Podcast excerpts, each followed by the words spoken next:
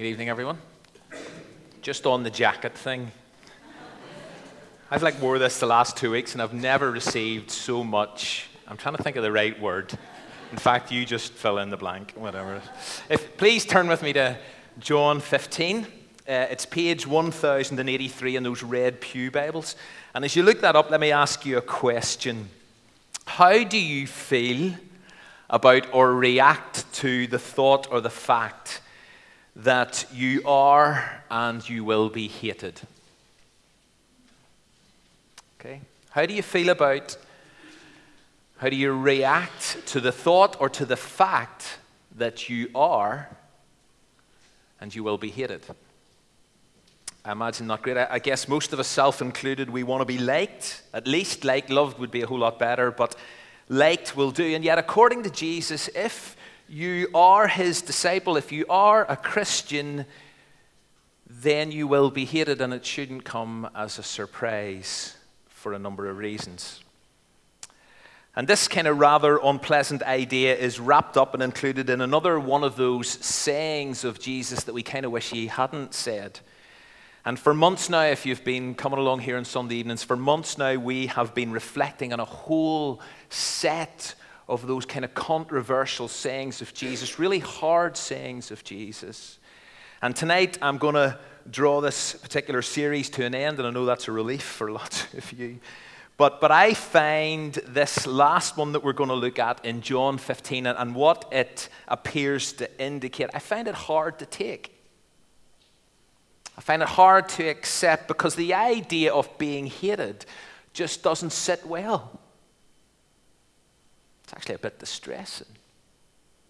Here's exactly what Jesus said to his disciples. This is verses 18 and 19. If the world hates you, keep in mind that it hated me first. If you belong to the world, it would love you as its own. As it is, you do not belong to the world, but I have chosen you out of the world, and that is why the world hates you. Now, I realize that, that Jesus begins here, at least in our English translations, it reads, If the world hates you, which almost implies that it might not. But as I understand it, and, and, many of you know this better than I do, but as I understand it, based on the original construction, the kind of Greek construction of that sentence, this is a first class conditional sentence which is assumed to be true from the author's perspective. In other words, there is no hint of doubt in this. And so, a better translation, a more literal translation of this would be since the world hates you. It's a given, it just will which is kind of affirmed by that last sentence of verse 19. This is why the world hates you. It just does. And if you need further proof of this, Matthew, in Matthew 10, Jesus explicitly says to his disciples, You will be hated by everyone. So the world hates us. And Jesus explains why, so that we're not under any illusion or caught off guard, although it does stick a bit. Jesus actually gives us four reasons why the world hates us. But before we get to that, let me take a step back for a moment and consider is this actually our experience? Okay, but be, like, be honest and don't, don't feed anything back, but I want you to be honest. Is this actually our experience? Is this the experience of disciples today? Are Christians hated by the world. Now, the term world probably needs unpacking a little. It can mean a number of things. It can mean the place, the environment, the culture in which we live. It can also mean the kind of spiritually corrupt system that is dominated by the evil one. The world can mean the moral order which is in rebellion against God. And so when we talk about, or when Jesus talks about being hated by the world, we're not specifically thinking about individuals, although we could be. And so I guarantee you some of us have been thinking, hang on a minute, I, I don't think my colleague in work, my neighbor, my friend hates me as a Christian. In fact, if anything, I think some of my colleagues or neighbors respect me. But although that may be true, we need to realize that the world which they are part of which Christians have been taken out of, as Jesus says in this section, and we'll obviously come back to that, the world that unbelievers are part of, the world that rails against God and godliness, the world that is still in darkness, the world that denies and dethrones God, the world that celebrates self, that world to which so many people belong, that world hates Christians. And so, for example, and this is just an example, whenever we say that human life is sacred, because we are made in the image of God. You can be sure the world and many individuals who belong to it will react negatively to that. They will express their frustration and their anger. Or you talk about historic Orthodox Christian marriage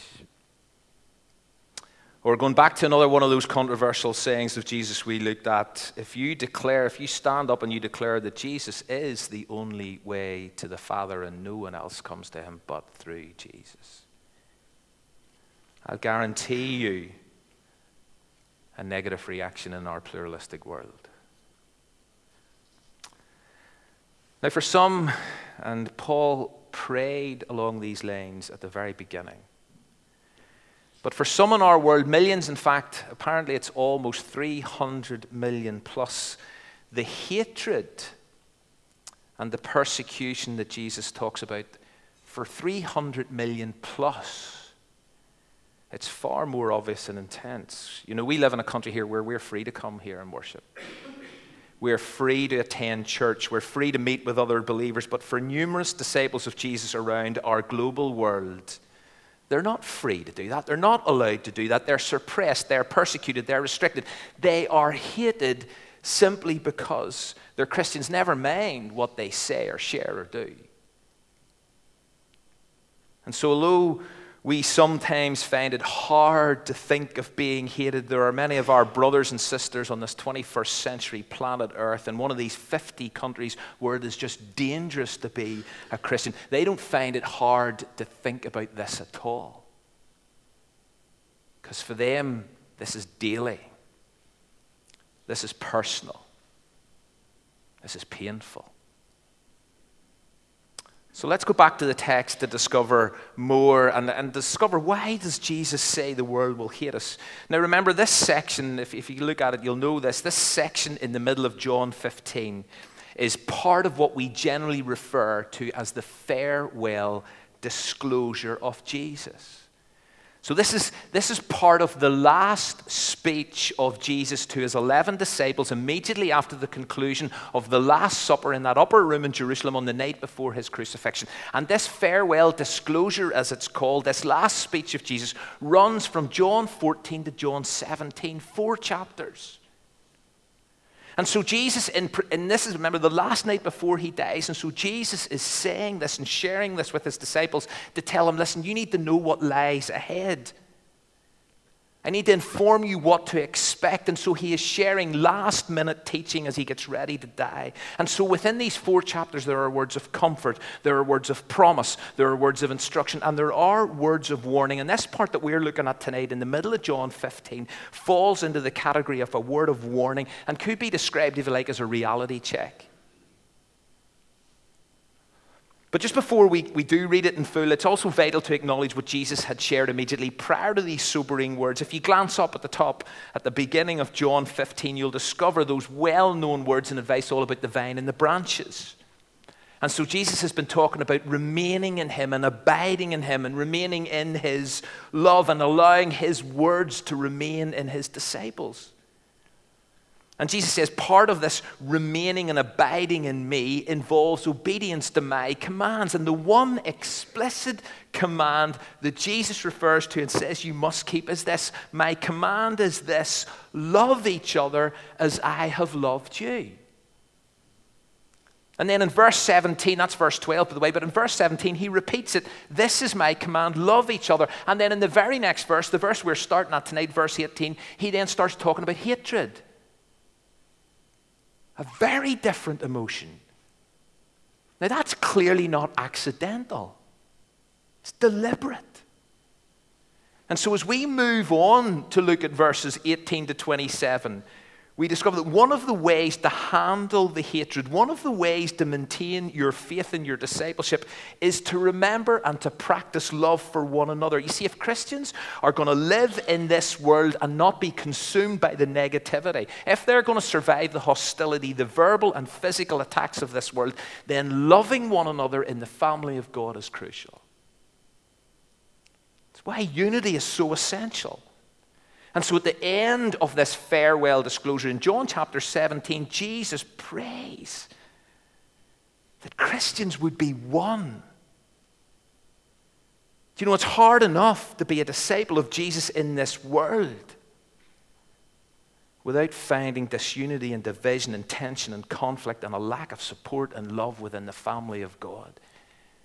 Shame on us as Christians in our world that so often we are marked by disunity and division and conflict. Jesus says, my command, this is my this is the most explicit command I can say to you as I talk to you before I leave you. Love one another. You see, the remedy to hatred from the world is love in the church.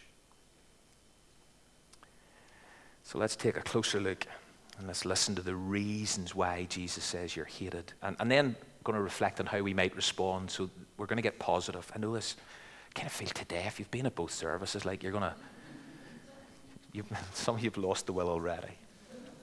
But listen, let's, let's read what it says here. And if you're a visitor to Windsor, what we do here at Windsor is we stand for the public reading of God's word. So let's stand together. So this is John 15. The words will be in the screen, or if you want to follow it in your Bible. If the world hates you, or a literal term, since the world hates you, keep in mind that it hated me first. If you belong to the world, it would love you as, it, as its own. As it is, you do not belong to the world, but I have chosen you out of the world, and that is why the world hates you. Remember what I told you a servant is not greater than his master. If they persecuted me, they will persecute you also. If they obeyed my teaching, they will obey yours also. They will treat you this way because of my name, for they do not know the one who sent me. If I had not come and spoken to them, they would not be guilty of sin, but now they have no excuse for their sin. Whoever hates me hates my Father as well. If I had not done among them the works no one else did, they would not be guilty of sin. As it is, they have seen, and yet they have hated both me and my Father. But this is to fulfill what is written in their law. They hated me without reason. And when the advocate comes, whom I will send to you from the Father, the Spirit of truth who goes out from the Father, he will testify about me. And you must also testify, for you have been with me from the beginning. Right, grab a seat. Let me go through this quick. Jesus gives his disciples at least four reasons why they will be hated or are hated. And the first one is simple because Jesus was. It's honestly as simple as that. He says, They hated me first. And so if you are a follower of mine, you can expect the same. It shouldn't come as a surprise. Now, some people may want to argue that Jesus wasn't hated across the board. And why would he be? I mean, he healed sick individuals, he fed hungry crowds, he restored people's dignity, he transformed lives, he spoke comforting words. But at the end of the day, people wanted rid of Jesus. Religious leaders wanted rid of him, government authorities wanted rid of him, and even those people who did witness and experience his amazing kindness and goodness and love, they didn't exactly offer an alternative voice to the one that cried in unison, Crucify him. But one of the main reasons that the world hated and hates Jesus, one of the main reasons, is because Jesus exposes darkness.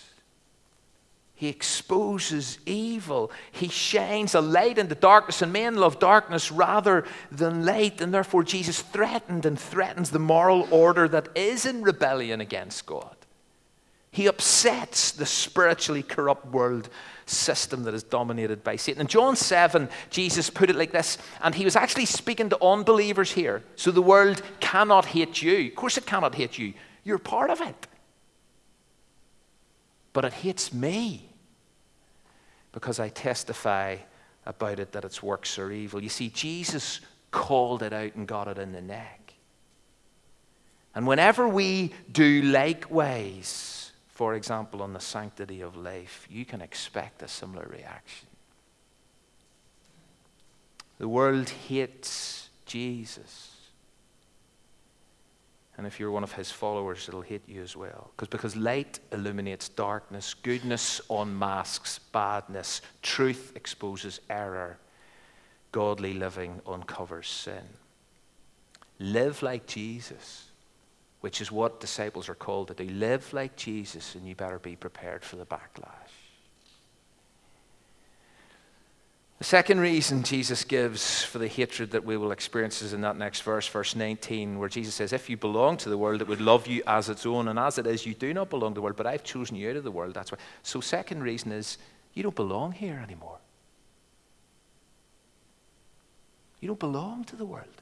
And that's, that's why it hates you. If you didn't follow Jesus, according to Jesus, you, you would still belong to the world, and then you'd have no hassle. But because you have been chosen out of this world, now that's a huge issue in itself. I'm not going to go there tonight. Because you've been chosen out of this world, because this world is not your home. Or to quote another New Testament writer, Peter, what does he say? You are foreigners now, you are strangers here. And because you're a foreigner, because you're a stranger, because you don't belong in this world, you're going to have a problem here. Now, let's be really careful. This does not mean that we should batten down the hatches and isolate ourselves and distance ourselves from the world and get as far from it as possible. Some people have taken it to mean that. But later on in this farewell discourse, and again going back to John 17 at the end of it, this is how Jesus prays to his Father I am not praying, says Jesus, that you will take them out of this world, but that you will protect them from the evil one. Jesus does not pray that the Father would take Christians out of this world. We remain in, we stay in this world, but we are no longer off this world.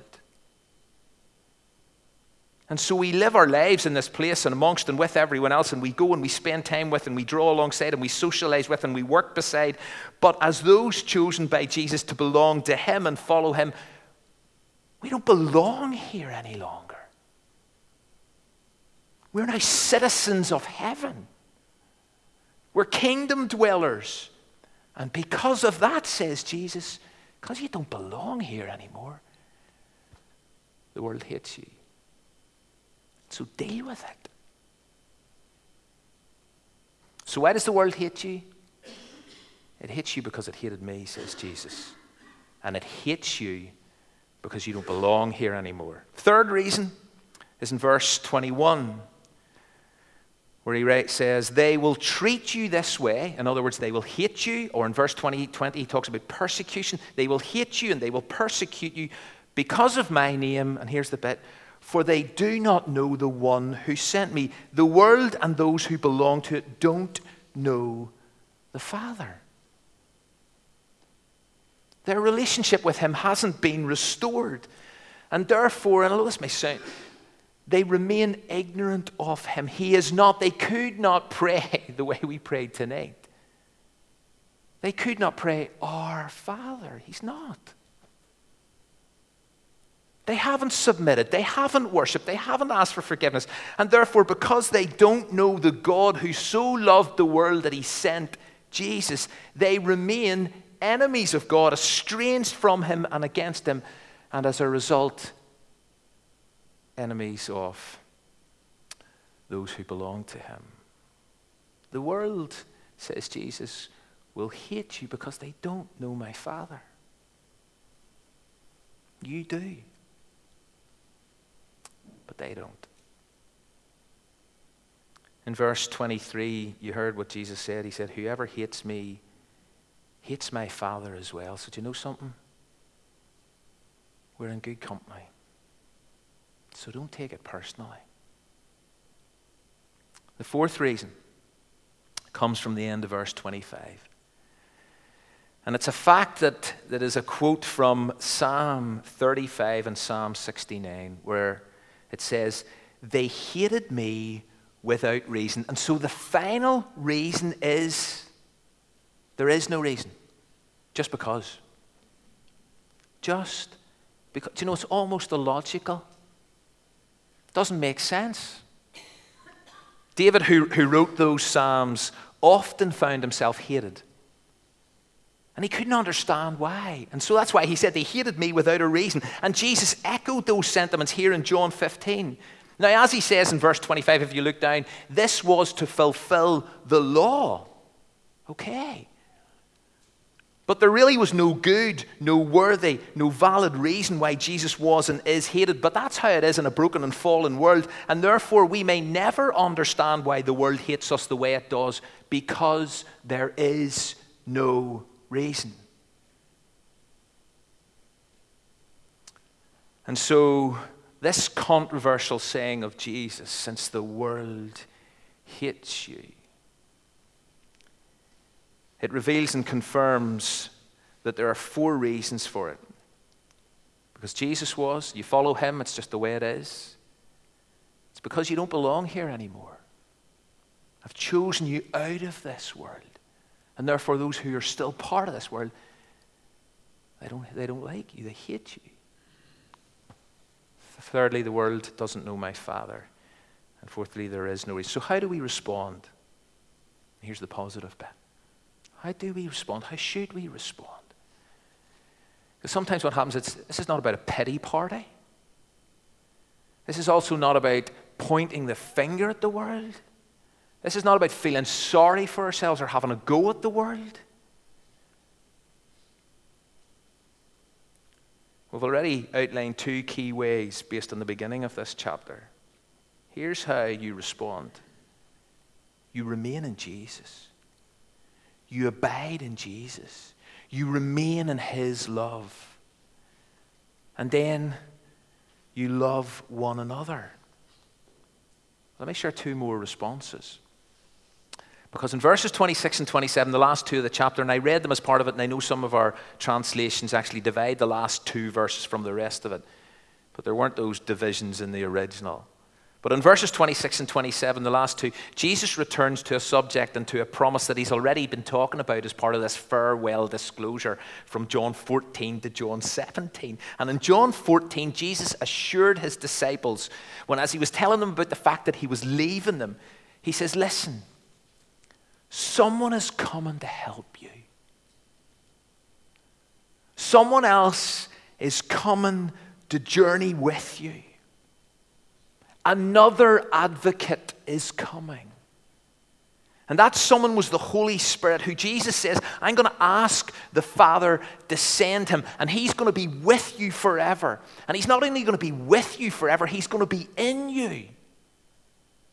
And he's going to teach you all things. And he's going to remind you what I taught you. And here at the end of chapter 15, here's what Jesus says about this another advocate, this Holy Spirit. When the advocate comes, whom I will send to you from the Father, the Spirit of truth, who goes out from the Father, he will testify about me, and you must also testify for you have been with me from the beginning. And so the world may hate you, but how do you respond? You share Jesus. You testify about Jesus. We know God so loved the world that he sent Jesus, and now Jesus sends us into this world to be his witnesses, to be his testifiers. And so we abide in Christ, we remain in Him and in His love. We love each other and we reach out to the world even though it hates us. And the final two things that we do for a world that feels like this about us is we do good to those who hate us and we pray for them. Because back to one of the very first controversial sayings of Jesus that we looked at, and it was, wasn't I that looked at it, it was Alan Wilson who came and looked at this. Matthew 5, here's what Jesus said I say to you, love your enemies, Bless those who curse you, do good to those who hate you, and pray for those who spitefully use you and persecute you. That is so controversial. That is so countercultural.